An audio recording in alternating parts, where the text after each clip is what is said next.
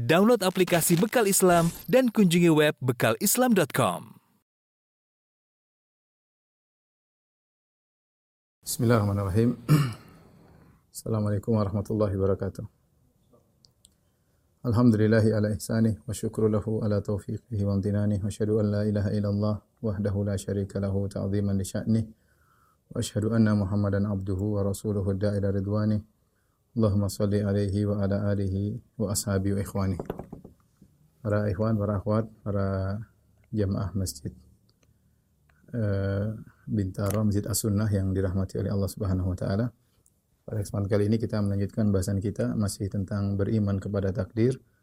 Pada pertemuan lalu telah kita jelaskan bahwasanya uh, maratib al-iman bit takdir bil qadar tentang tingkatan-tingkatan iman kepada takdir ada empat. Yang pertama al-ilmu sabiq yaitu meyakini bahwasanya seluruh yang terjadi telah Allah ketahui.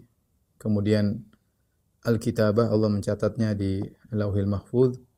Kemudian yang ketiga semua yang terjadi al-masyiah semua atas kehendak Allah Subhanahu wa taala. Kemudian yang keempat bahwasanya semua yang terjadi adalah eksekusi atau ciptaan dari Allah Subhanahu wa taala. Barang siapa yang beriman kepada takdir dengan empat uh, maratib dengan empat marhalah ini maka dia telah beriman sesuai dengan dalil-dalil dan sesuai dengan akidah ahlu sunnah wal jamaah. Barang siapa yang menyelisihi salah satu dari empat uh, urutan ini atau empat marhalah ini maka dia telah menyimpang dari akidah ahlu sunnah wal jamaah. Maka pada kesempatan kali ini kita akan bahas tentang eh, kelompok-kelompok uh, yang menyimpang uh, dalam masalah takdir dan kita bagi menjadi dua itu kelompok-kelompok yang uh, difonis oleh para ulama keluar dari Islam dan kelompok-kelompok yang mereka menyimpang tapi tidak keluar dari uh, Islam. Taib kita akan bahas kelompok-kelompok yang menyimpang tentang iman kepada takdir. Mungkin kita bisa bagi dua, yaitu kelompok-kelompok uh, yang uh, keluar dari Islam atau bukan Islam, yang bukan Islam atau keluar dari Islam.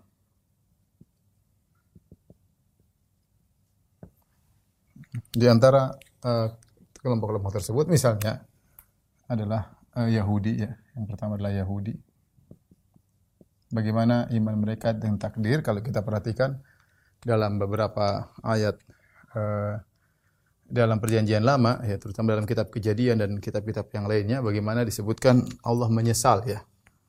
Mereka mensifati mensifati Allah dengan sifat menyesal ya. Allah menyesal e, menciptakan manusia dan hewan ternyata mereka membangkang sampai akhirnya Allah kirimkan e, banjir yang akhirnya membinasakan mereka ya dan ada beberapa penyesalan kalau saya tidak salah saya sebutkan eh, tiga kali disebutkan bahwasanya Allah menyesal. Tentunya eh, sifat menyesal ini menunjukkan Allah tidak merencanakan terlebih dahulu karena tidaklah dikatakan penyesalan kecuali tidak tahu akibat ya kecuali tidak akibat maka ini menunjukkan bahwasanya eh, Allah menjalankan ciptaannya tanpa perencanaan, tanpa takdir. Jadi tanpa takdir. Tentu ini adalah uh, pemahaman yang yang menyimpang dari orang-orang uh, Yahudi ya.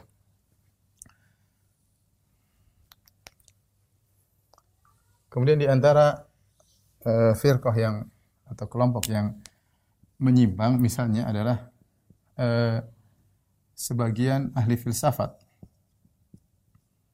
ahli filsafat. Yang mereka mengatakan bahwasanya Allah ya kata mereka Allah hanya mengetahui secara global. Secara global ya. Bukan detail.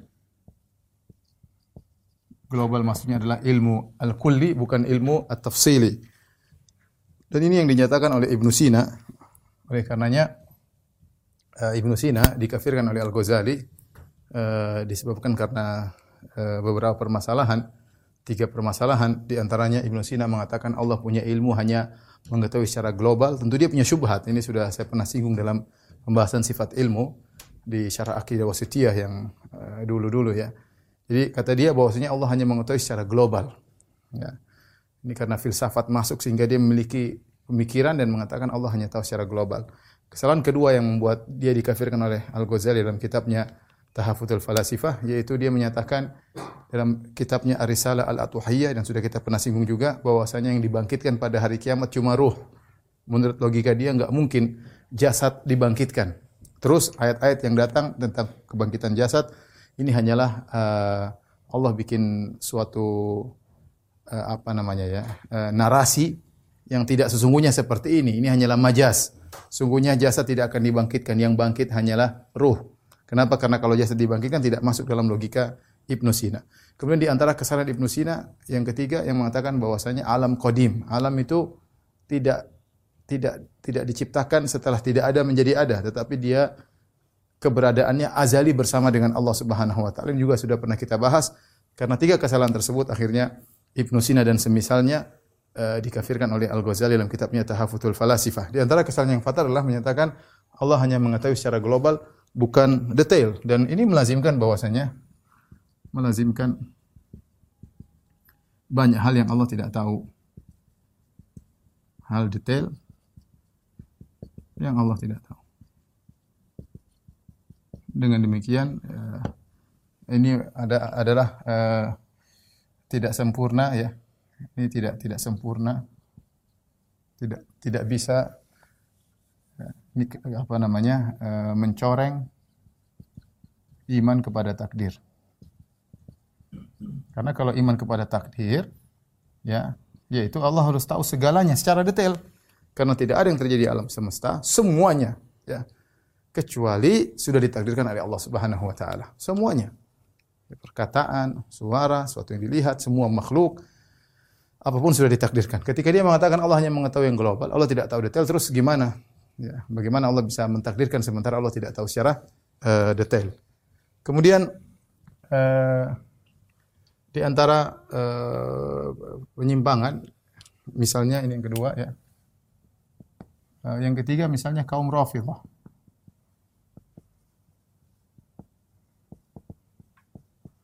Rafidhah atau Syiah Rafidhah. Dalam beberapa kitabnya ini sudah saya pernah singgung dalam buku saya 33 banyolan akidah Syiah. Di antara banyolan akidah mereka mereka meyakini akidah namanya akidah al-bada. Al-bada. Akidah al-bada kata mereka. Uh, meyakini akidah al-bada. Ya. al-bada maksudnya secara bahasa Arab artinya nampak bagi Allah nampak bagi Allah untuk merubah keputusannya. Kepul. Akidah ini muncul kenapa? Muncul ketika uh, mereka meyakini bahwasanya imam mereka yang 12 maksum. Kemudian di antara imam mereka ada yang meramalkan akan terjadi demikian dan demikian, akan terjadi demikian dan demikian. Ternyata tidak terjadi. Ketika tidak terjadi, maka menurut keyakinan mereka, imam mereka berkata, "Badalillah." Menurut Allah, ada yang harus dirubah. Nah, jadi menurut Allah nampak ada yang harus dirubah.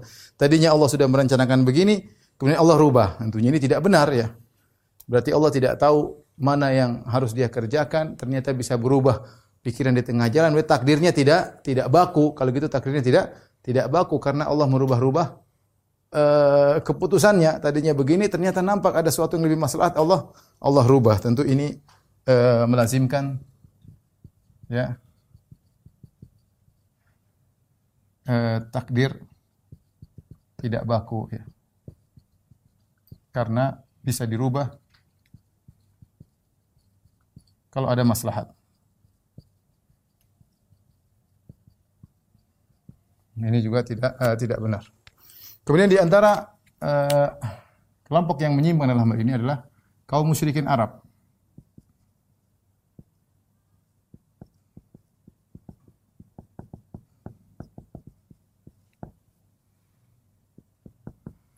Qala alladziina asyraku law syaa'a Allahu ma abadna min dunihi min syai. Ya, nahnu wala abauna wala haramna min syai. Orang-orang musyrikin berkata, "Lau Allah mereka berkata,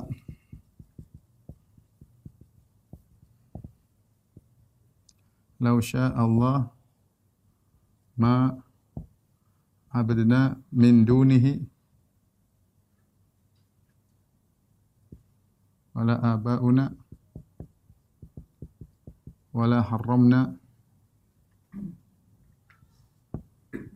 min dunihi min syai. Jadi kata mereka, kalau Allah berkehendak, kata mereka, kalau Allah berkehendak, kalau Allah berkehendak, tentu kami tidak akan menyembah selain Allah. Menyembah selain Allah. Tidak juga nenek moyang kami tidak juga nenek moyang kami.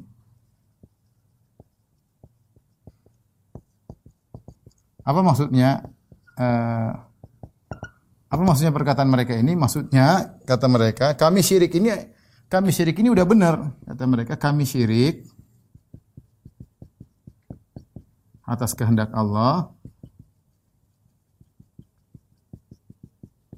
dan ini sudah benar. Dan ini sebenarnya adalah akidah dari akidah dari uh, Jabariyah ya ini akidah Jabariyah Al-Gulat ya akidah dari Gulat Al-Jabariyah. Nanti akan kita jelaskan. Jadi mereka berdalil bahwasanya apa yang terjadi itu diridhoi oleh Allah. Semua yang terjadi sehingga maksiat terjadi pun keridhaan Allah, mereka syirik pun Allah ridha. Ini tentu tidak benar, ya. Kita tahu bahwasanya semua yang terjadi atas takdir Allah baik maupun buruk. Tetapi bukan berarti Allah ridha dengan uh, keburukan yang Allah uh, takdirkan ya.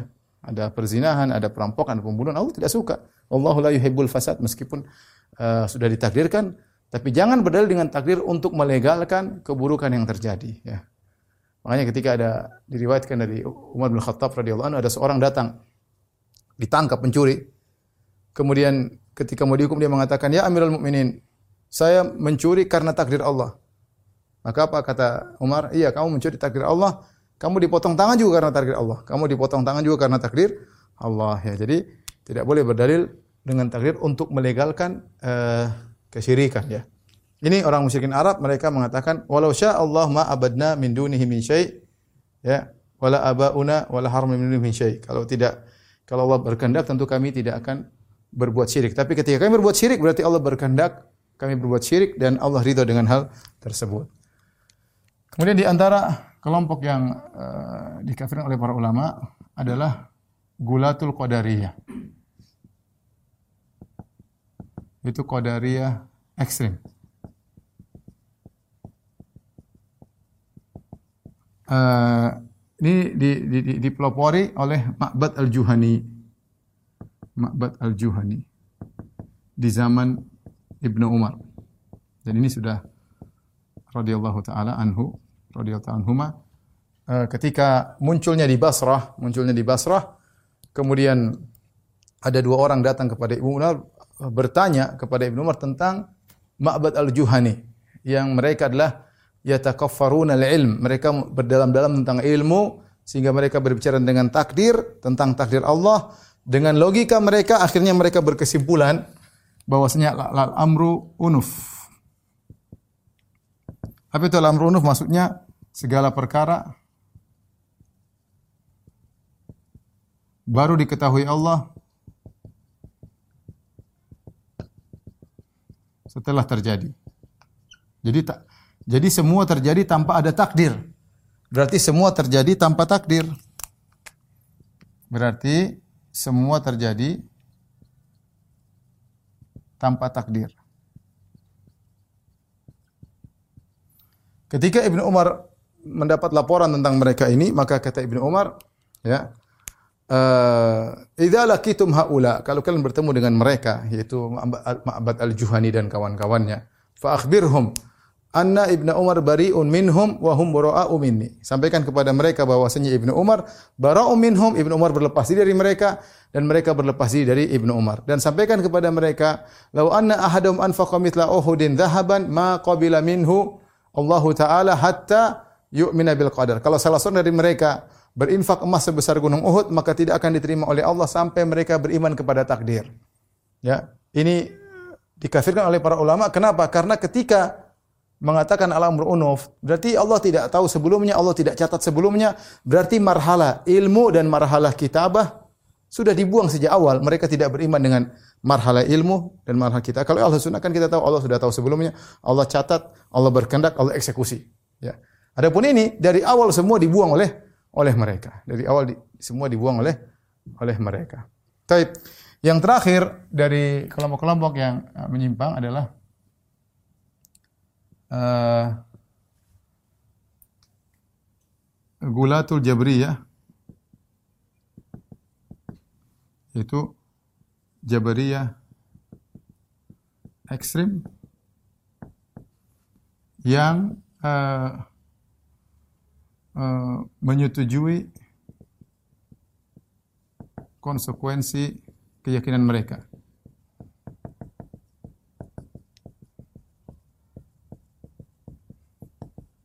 Jabariyah, apa itu Jabariyah? Jabariyah yaitu kelompok yang menyatakan Jabariyah ini adalah kelompok yang menyatakan mereka mengatakan kita tidak punya kehendak sama sekali. Tidak punya kehendak dan tidak punya kudrah. dan kudrah sama sekali. Gerakan kita terpaksa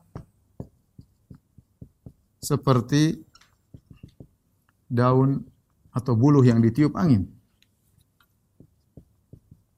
Buluh yang ditiup angin. Ini perkataan uh, Qadariyah. Apa Jabariyah? Ekstrim.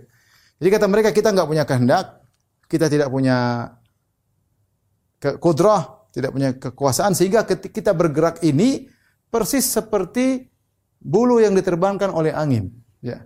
Sehingga semua gerakan kita terpaksa. Kalau semua gerakan kita terpaksa, mereka ambil konsekuensinya. Konsekuensinya, perhatikan sini. Konsekuensinya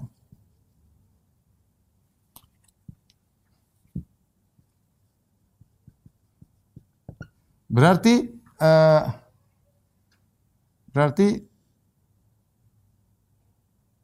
semua maksiat ya sama dengan ketaatan. Sama, oh sama-sama tidak manusia tidak punya pilihan, tinggal jalan, maksiat sama dengan ketaatan. Dan ini mereka meyakini demikian. Ya. Kekufuran sama dengan keimanan. Sama dengan keimanan karena sama-sama terpaksa. Yaitu sama-sama sama-sama dipaksa. Dipaksa. Ya. Kemudian manusia dibebani dengan sesuatu yang tidak dia mampu. Manusia dibebani dengan sesuatu yang dia tidak mampu.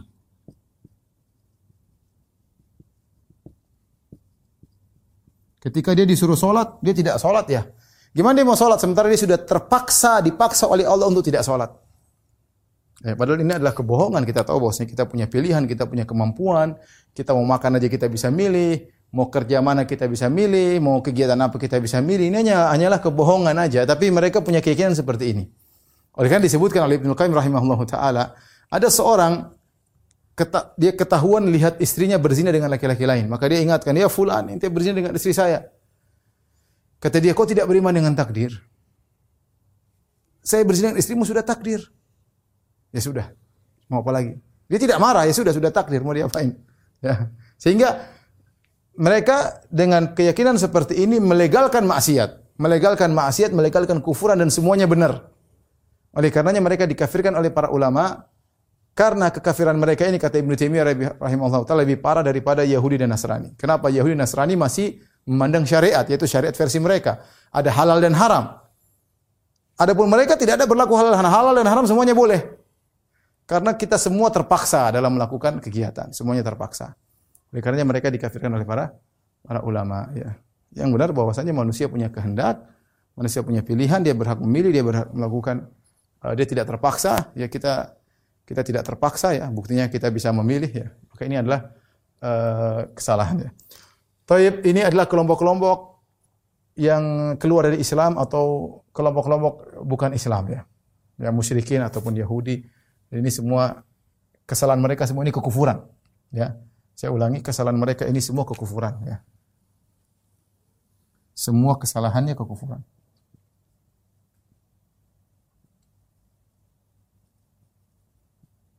Adalah kekufuran. Tapi yang kedua, yang kedua adalah kelompok-kelompok yang menyimpang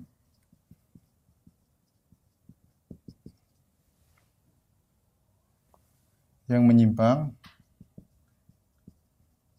tapi tidak keluar dari Islam.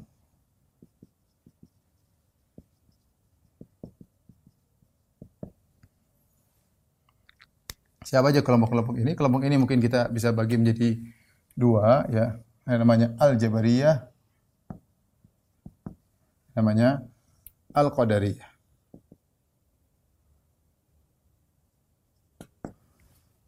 Al-Jabariyah ada dua. Al-Jabariyah, Gulatul Jabariyah yang ekstrim. Yang ekstrim. Maka ini pun ada dua mereka. Ada dua.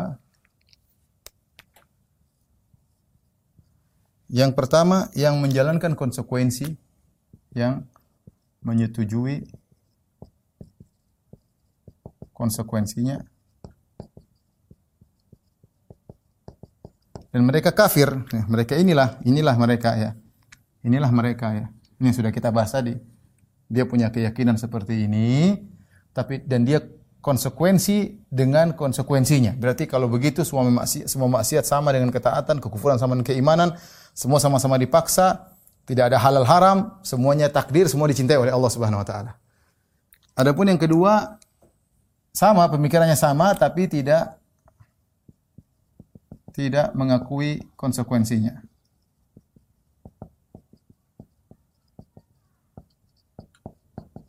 Itu hanya sekedar pemikiran bahwasanya kita ini semua terpaksa, kita tidak punya pilihan, ya.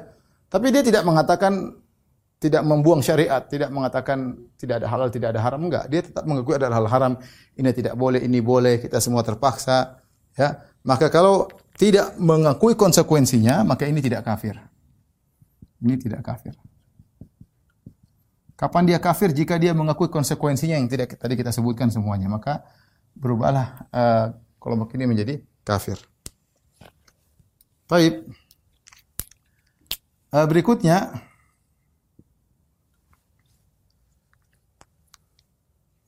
adalah Jabariyah uh, yang tidak ekstrim.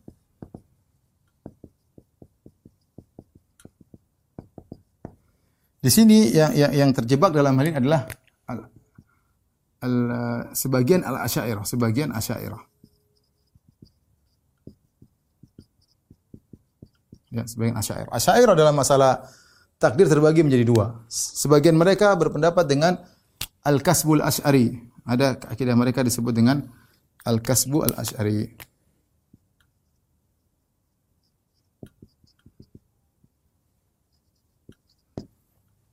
Apa maksudnya kasbul asy'ari? Kata mereka bahwasanya manusia itu punya kudrah tetapi kudrahnya tidak punya pengaruh ya ini. Agak sulit saya mau jelaskan tapi saya akan singkat saja ya. Kata mereka manusia punya kudrah tetapi kudrah tersebut tidak punya pengaruh dalam eksekusi dalam eksekusi dalam eksekusi suatu perbuatan.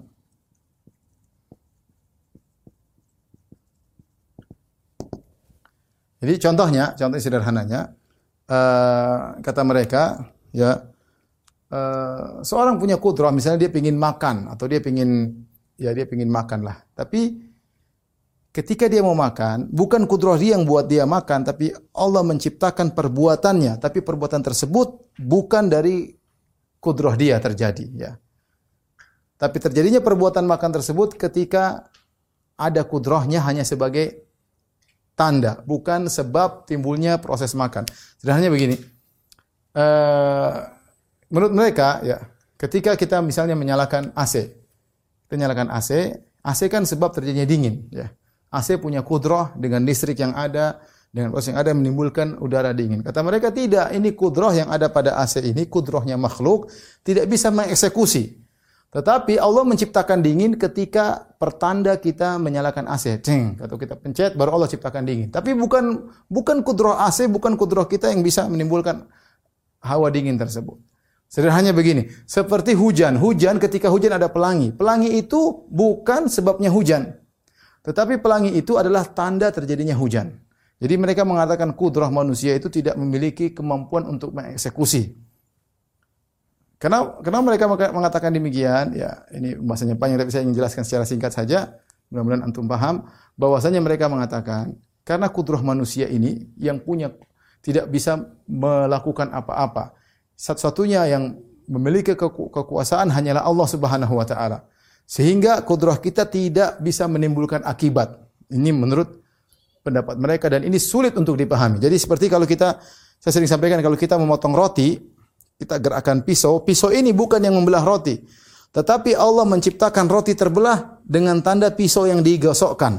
Pisau yang di apa namanya di, digerakkan. Maka ketika kita menggerakkan pisau, bukan pisau yang membelah roti, tetapi roti terbelah ketika tandanya dengan pisau yang digerakkan. Karena menurut mereka makhluk kudrohnya hadithah tidak bisa menghasilkan sesuatu yang hadis. Ini ini pembahasan kalamiah. Tapi ini saya mengatakan ini suatu pemahaman yang sangat sulit yang kalau kita tanya sama orang-orang Asy'ariyah mereka juga tidak paham. Makanya pemahaman ini dibantah oleh Abdul Ma'ali Al-Juwaini. Dia juga seorang tokoh Asy'ariyah, dia bantah dalam kitabnya Risalah Nizamiyah kata dia ini sesuatu yang tidak logis, tidak masuk akal. Dan dia bantah habis-habisan dalam kitabnya Risalah An-Nizamiyah ya. Ini adalah salah satu bentuk uh, Jabriyah seakan-akan ada keterpaksaan ya. Seakan-akan manusia tidak punya kudro untuk mengeksekusi dan itu kesalahan. Kita punya kudroh untuk eksekusi. Bukankah kita mau nulis, saya mau nulis, saya punya kudroh, makanya saya bisa eksekusi tulisan. Kalau mereka mengatakan saya ketika menulis, ini bukan kudroh saya yang buat tulisan ini, tapi Allah menciptakan tulisan ini ketika saya menggerakkan. Ini sekedar tanda doang. Tapi bukan sebab terjadinya tulisan. Sulit dipahami kan? Ya kira-kira begitulah mereka ingin mentauhidkan Allah tapi akhirnya mereka membuat satu logika yang tidak logis. Ya inilah logika logika mereka. Al-Qadariyah terbagi menjadi dua. Ya. Gulatul Qadariyah, Qadariyah ekstrim. Ini sudah kita jelaskan tadi kafir. Ya. Uh, tadi nomor berapa? Nomor 6, nomor 5. Ya, nomor 5 perhatikan. Kafir ya. Yang mengatakan Allah tidak tahu sesuatu kecuali setelah terjadi. Al-amru unuf. Dan ini tadi Ma'bad al-Juhani dan teman-temannya. Yang kemudian Qadariyah uh, yang tidak ekstrim.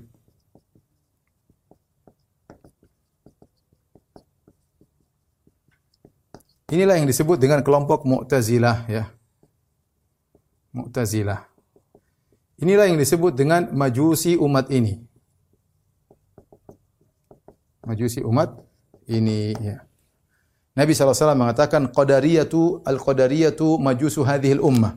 Qadariyah adalah majusinya umat ini, ya. In maridu fala ta'uduhum. Kalau mereka sakit maka jangan dijenguk kata Nabi sallallahu alaihi wasallam. Kalau mereka mati jangan hadiri jenazahnya. Rasulullah suruh menghindari mereka ini. Kenapa mereka dikatakan majusi? Ya. Karena orang-orang Qadariyah mereka salah dalam uh, marhalah yang ketiga dan keempat, masyiah dan eksekusi yaitu al-khalq. Kita sunnah saya ingat kembali, sunnah meyakini segala semua semua yang terjadi di alam semesta atas kehendak Allah. Saya ulangi, semua yang terjadi di alam semesta atas kehendak Allah Subhanahu wa taala. Dan semua yang terjadi semua ciptaan Allah Subhanahu wa taala. Semua yang terjadi adalah ciptaan Allah Subhanahu wa taala. Qadariyah tidak bisa memikirkan Allah berkehendak suatu yang buruk. Kita sudah jelaskan kemarin. Bisa jadi Allah menghendaki suatu yang buruk. Kenapa? Karena di balik keburukan itu ada hikmah-hikmah yang uh, yang mungkin kita tidak tahu ya. Sehingga Allah menghendaki suatu di balik keburukan ini. Saya sudah sering contohkan seperti iblis. Iblis keburukan, tapi Allah ciptakan iblis. Allah izinkan iblis untuk menggoda manusia. Kenapa? Karena di balik iblis ada banyak kemaslahatan. Ya. Allah ciptakan surga dan neraka. Allah ciptakan dua hal yang kontradiktif berlawanan. Ada surga dan neraka, ada iblis, ada Jibril, ada Fir'aun, ada Musa alaihissalam, ada Abu Jahal, ada Nabi Muhammad SAW. Dengan adanya iblis maka terjadi dosa, orang-orang bertobat dan Allah menghendaki orang-orang bertobat. Dengan adanya iblis maka Allah ada sifatnya Ghafur, Maha Pengampun. Ya, kalau tidak ada iblis tidak ada yang bertobat. Ya. Tidak ada yang berdosa. Dengan adanya iblis maka Allah bisa tunjukkan sifatnya syadidul iqab. Allah siksaannya sangat keras. Kalau nggak ada iblis nggak ada yang masuk neraka terus siapa yang disiksa? Ya, intinya banyak hal masalah di balik penciptaan iblis. Ini sekedar uh, apa namanya yang di, di, disebut oleh sebagian ulama. Nah, mereka Qadariyah tidak bisa memahami bahwasanya ada keburukan dikehendaki oleh Allah. Kalau gitu bagaimana? Menurut mereka, segala keburukan bukan kehendak Allah. Menurut mereka,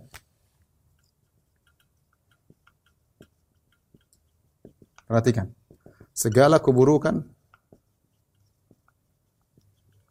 bukan kehendak Allah dan bukan ciptaan Allah. Jadi tentu kata mereka segala keburukan bukan kehendak Allah, bukan ciptaan Allah. Taib. Oleh karena mereka mengatakan berzina itu buruk, itu Allah tidak kehendaki. Berzina terjadi itu bukan ciptaan Allah. Orang merampok ah, itu buruk, bukan kehendak Allah dan bukan ciptaan Allah. Timbul pertanyaan, kalau bukan ciptaan Allah, ciptaan siapa? Apakah ada dua pencipta di alam semesta ini? Ya, kelaziman dari perkataan mereka bahwasanya ada dua pencipta. Pencipta kebaikan, pencipta keburukan persis seperti akidahnya orang Majusi. Orang Majusi meyakini dua pencipta yaitu pencipta kebaikan adalah api atau cahaya, pencipta keburukan adalah kegelapan. Sehingga mereka meyakini ada dua pencipta, yang bertarung dalam alam semesta ini, yang satu menciptakan kebaikan itu Tuhan api atau Tuhan cahaya, yang satu menciptakan keburukan Tuhan kegelapan. Sama seperti Qadariyah. Qadariyah meyakini keburukan tidak dikehendaki oleh Allah Subhanahu wa taala. Tidak diciptakan oleh Allah. Terus yang siapa yang ciptakan? Kalau begitu ada pencipta selain Allah dan kalau begitu ada pencipta selain Allah, berarti majusi dong. Iya, akhirnya mereka dinamakan dengan majusi. Timbul pertanyaan, kalau begitu siapa yang ciptakan? Kata mereka, jika perkaranya demikian, sebagaimana mereka yakini, kata mereka berarti, kata mereka berarti uh, perbuatan hamba, hamba, ciptaan hamba sendiri. Bukan ciptaan Tuhan. Ini ikhwan kenapa mereka bukan ciptaan Allah Subhanahu. Kenapa mereka seperti ini? Karena pakai logika. Jadi mereka ingin menjelaskan Allah adil tapi konsekuensinya parah. Konsekuensinya ada perkara yang di luar kehendak Allah dan itu bukan Tuhan. Ada Tuhan menghendaki sesuatu yang tidak terjadi. Tidak pantas jadi Tuhan. Ada orang ada yang pencipta-pencipta selain Tuhan. Berarti ini konsekuensinya Tuhan tidak sempurna. Karena ada keburukan-keburukan yang Tuhan tidak berkehendak ternyata terjadi. Ada keburukan-keburukan Tuhan tidak menciptakan tahu-tahu terjadi dan itu tidak benar. Makanya dia kita sudah sampaikan pada pertemuan lalu al-qadar kudratullah. Qadar itu kekuasaan Allah, semuanya dibawa kehendak Allah, semua dibawa perencanaan Allah, tidak ada saat satu barang pun, tidak ada satu kejadian pun di luar kehendak Allah, enggak ada. Itu baru Tuhan yang sungguhnya. Nah, kalau begini caranya berarti eh, Tuhan tidak tahu eh, bakalan terjadi ini itu eh, berarti banyak hal-hal terjadi di luar kehendak Tuhan. Berarti Tuhan kalah dong dengan Allah kalah dong dengan Tuhan yang lainnya. Ini namanya Qadariyah. Kenapa mereka dikatakan sebagai majusi umat ini? Makanya mereka dibantah oleh Al-Imam Al-Bukhari dalam kitabnya Khalqu Af'alil Ibad.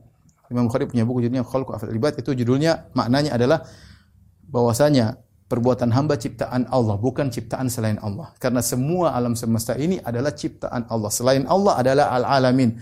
Rabbul alhamdulillahi rabbil alamin. Rabbil alamin, al alamin artinya semua selain Allah dan semua selain Allah ciptaan Allah Subhanahu wa taala dan tidak ada pencipta selain Allah. Adapun Qadariyah mereka mengatakan keburukan adalah bukan ciptaan Allah ya. Oleh karenanya disebutkan sebuah kisah ketika ada orang Qadari mendakwahi seorang Majusi. Dia mengatakan kepada Majusi, "Hai Majusi, masuk Islamlah engkau."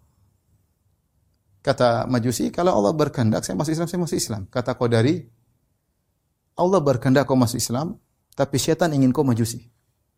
Orang Majusi pikir, Allah ingin saya masuk Islam, setan ingin saya Majusi. Sekarang saya jadi Majusi. Berarti setan yang menang dong. Kalau gitu saya ikut setan aja. Kalau kita halus sunnah enggak semua kejadian kehendak Allah Subhanahu wa taala. Taib uh, ikhwan dan akhwat yang dirahmati Allah Subhanahu wa taala, seharusnya permasalahan ini tidak semudah ini. Ini saya ingin memberikan secara global ya. Saya tidak ingin panjang lebar khawatir antum tambah bingung tapi intinya pahami empat yang pertama yang saya sudah sebutkan sudah cukup bagi kita untuk berada di atas akidah yang benar. Ini adalah penyimpangan-penyimpangan yang terjadi yang berkaitan iman kepada takdir dan masing-masing penyimpangan ini adalah menyelisih bagian marhalah-marhalah dalam masalah uh, takdir. Contoh Qadariyah, mereka menyelisih marhalah yang uh, ketiga dan keempat. Mereka menyatakan kalau kita kan ilmu pencatatan semua kehendak Allah, semua ciptaan Allah. Selesai. Mereka ilmu mereka sepakat, catatan sepakat, tapi kehendak tidak semua dikehendaki Allah. Ada yang keluar dari kehendak Allah. Ini berarti Tuhan tidak sempurna. Kemudian ada ciptaan bukan ciptaan Tuhan. Berarti juga Tuhan tidak sempurna. Bantahan kepada mereka juga mudah. Bagaimana kita mengatakan kita menciptakan perbuatan kita? Betapa banyak kita tidak tahu apa yang kita lakukan. Contoh kita sedang tidur. Ketika kita sedang tidur, kemudian tangan kita ke sana kemari, itu ciptaan kita bukan? Kita saja nggak tahu kita melakukan apa-apa. Padahal kaidah mengatakan ala ya'lamu man khalaq. Bukankah yang menciptakan tahu apa yang dia ciptakan? Bukankah yang menciptakan tahu apa yang dia ciptakan? Nah kita sedang tidur, kita jantung jantung kita berdetak berapa kali kita nggak tahu. Terus ini yang ciptakan siapa? Kita. Ya. Berapa kali kita nafas dalam kita nggak ngerti, mungkin sedang tidur. Tahu-tahu tangan kita ke sana atau tendang orang ya. Dulu saya pernah tidur sama waktu musim haji sama orang Afrika. Subhanallah dia dia mimpi dia bangun langsung dia pukul orang ternyata dia mimpi. Dia tampar orang oh, ternyata dia mimpi subhanallah. Dia di luar bagaimana dia dikatakan menciptakan perbuatan sendiri tidak sadar apa yang dia lakukan. Terus bukankah di antara pergerakan kita ada yang tidak kita sadari? Contoh seorang naik tangga tahu-tahu jatuh. Nah, apa dia ciptakan dirinya jatuh? Enggak, Allah yang bikin dia jatuh. Itu ciptaan Allah Subhanahu wa taala. Kalau dia ciptakan perbuatannya, harusnya dia bisa mengontrol. Bukankah gerakan kita ada yang bisa kita kontrol, yang tidak bisa kita kontrol? Betapa banyak orang tua tidak mampu memegang lagi pen, tangannya gemetar. Dia tidak ingin tapi tangannya gemetar sendiri, dia tidak bisa mengontrol. Betapa banyak orang kesakitan kemudian gemetar. Ini bukan ciptaan dia, di luar kehendak dia. Terus dia bilang ini ciptaan dia, enggak logis. Oleh karenanya ini adalah pemahaman yang menyimpang dan ini adalah akidahnya Mu'tazilah. Ini adalah kesalahan. Taib uh, tolong dihapus. Taib uh, kelompok Qadariyah memiliki banyak syubhat ya. Di antara syubhat-syubhat mereka ya ya mudah-mudahan antum bisa paham ya misalnya mereka mengatakan kalau Allah menghendaki keburukan uh, berarti Allah tidak adil ya Allah menaik keburukan, Allah tidak tidak adil yang kebetulan berperan sebagai keburukan, maka Allah tidak adil ya. Bagaimana menjawabnya? Kita jawab jawab, jawab kita yang pertama, engkau ketika menganalogikan Allah adil atau tidak adil, engkau menganalogikan dengan manusia dan ini analogi yang salah mengkiaskan Allah dengan makhluk. Kenapa salah? Kenapa salah menganalogikan Allah dengan makhluk itu salah? Kenapa? Karena makhluk ketika dia berinteraksi bukan pada kepemilikannya. Adapun kita semua adalah milik Allah. Pertama, kita semua milik Allah, kita semua ciptaan Allah dan Allah bebas melakukan apa yang Dia ciptakan. Allah bebas melakukan apa yang Dia ciptakan. Sehingga menganalogikan Allah dengan manusia. Kalau manusia mungkin kau bilang tidak adil, tapi kalau Allah kau tidak boleh menganalogikan dengan manusia karena Allah kita semua ciptaan Allah dia bebas melakukan Allah bebas melakukan apa yang dia mau terhadap ciptaannya. Yang kedua, kau bisa menganalogikan wahai qadariyah kalau kalian tahu apa hikmah di balik ini. Dan ternyata kalian tidak tahu. Kalau kalian tahu hikmahnya, baru kalian boleh menganalogikan.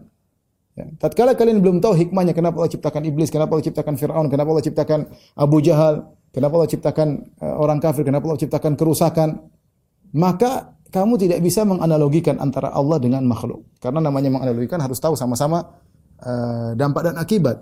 Bukankah kias itu harus sama-sama ada ilah jami, ada kesamaan.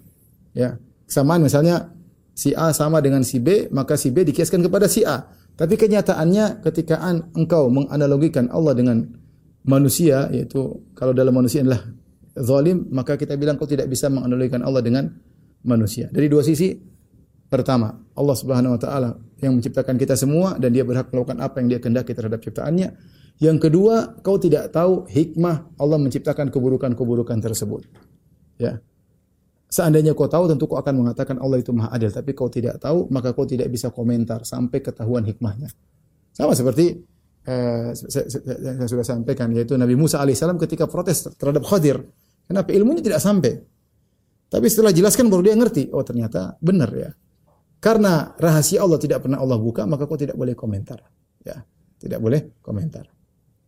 Terus yang kedua, syubhat mereka lagi mereka mengatakan misalnya, lah kalau kita sudah ditakdirkan berarti Allah zalim, kita ditakdirkan masuk uh, neraka kemudian kita masuk neraka, Allah zalim dong. Allah mentakdirkan kita masuk neraka.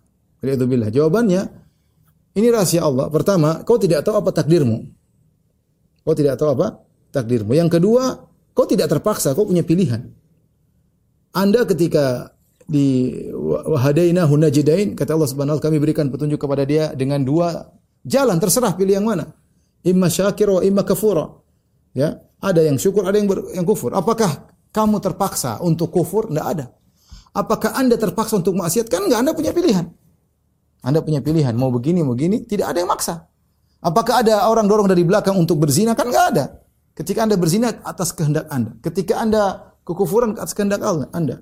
Maka Anda tidak akan bisa berdalil di hadapan Allah dengan mengatakan ya Allah engkau tidak adil. Apa ketidakadilan Allah? Benar Allah takdirkan engkau, tapi kan engkau tidak tahu takdirmu apa dan engkau tidak terpaksa sama sama sekali. Dan kau tidak terpaksa. Kecuali kalau kau terpaksa, ya Allah pasti kasih uzur. Tetapi kau tidak terpaksa. Ya. Kau punya pilihan untuk memilih iman atau kufur, ngaji atau enggak ngaji. Sebagaimana kau pilih masalah dunia, makan saja bisa milih. Kemudian apa dalil kita di hadapan Allah? kalau kita melakukan kemaksiatan. Kita bilang sudah ditakdirkan. Ya, sama nanti seperti jawaban Umar bin Khattab, kau sudah ditakdirkan mencuri dan sekarang kau ditakdirkan juga untuk dipotong tanganmu. Allah akan jawab kau sudah ditakdirkan iya berbuat kekufuran dan sekarang kau ditakdirkan kekal dalam neraka jahanam. Kita tidak punya hujah di hadapan Allah karena semua yang kita lakukan tidak ada keterpaksaan. Makanya dalam hukum syariat Islam, sesuatu yang terpaksa diangkat dosa ya. Bahwasanya Allah Subhanahu wa taala memaafkan wa mastukrihtum alaih ya dan apa yang terpaksa maka dimaafkan oleh Allah Subhanahu wa taala. Ikhwan akhwat yang dirahmati Allah Subhanahu wa taala, inilah mungkin yang saya sampaikan tentang masalah uh, takdir yang memang agak rumit pertemuan kita yang kedua ini ya.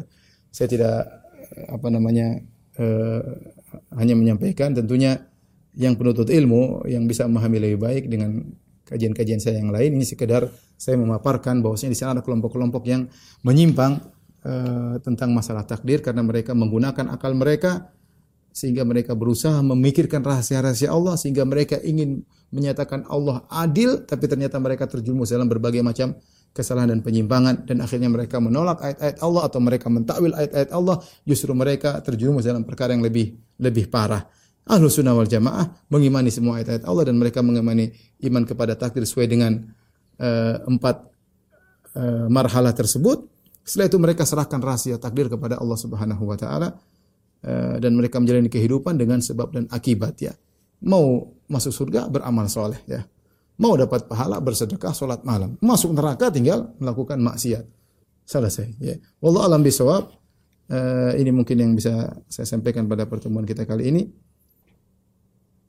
Taib uh, ikhwan dan akhwat yang dirahmati Allah Subhanahu wa taala, uh, jamaah Masjid As-Sunnah di Bintaro yang dirahmati Allah Subhanahu wa taala. Mungkin sampai di sini dulu kajian kita.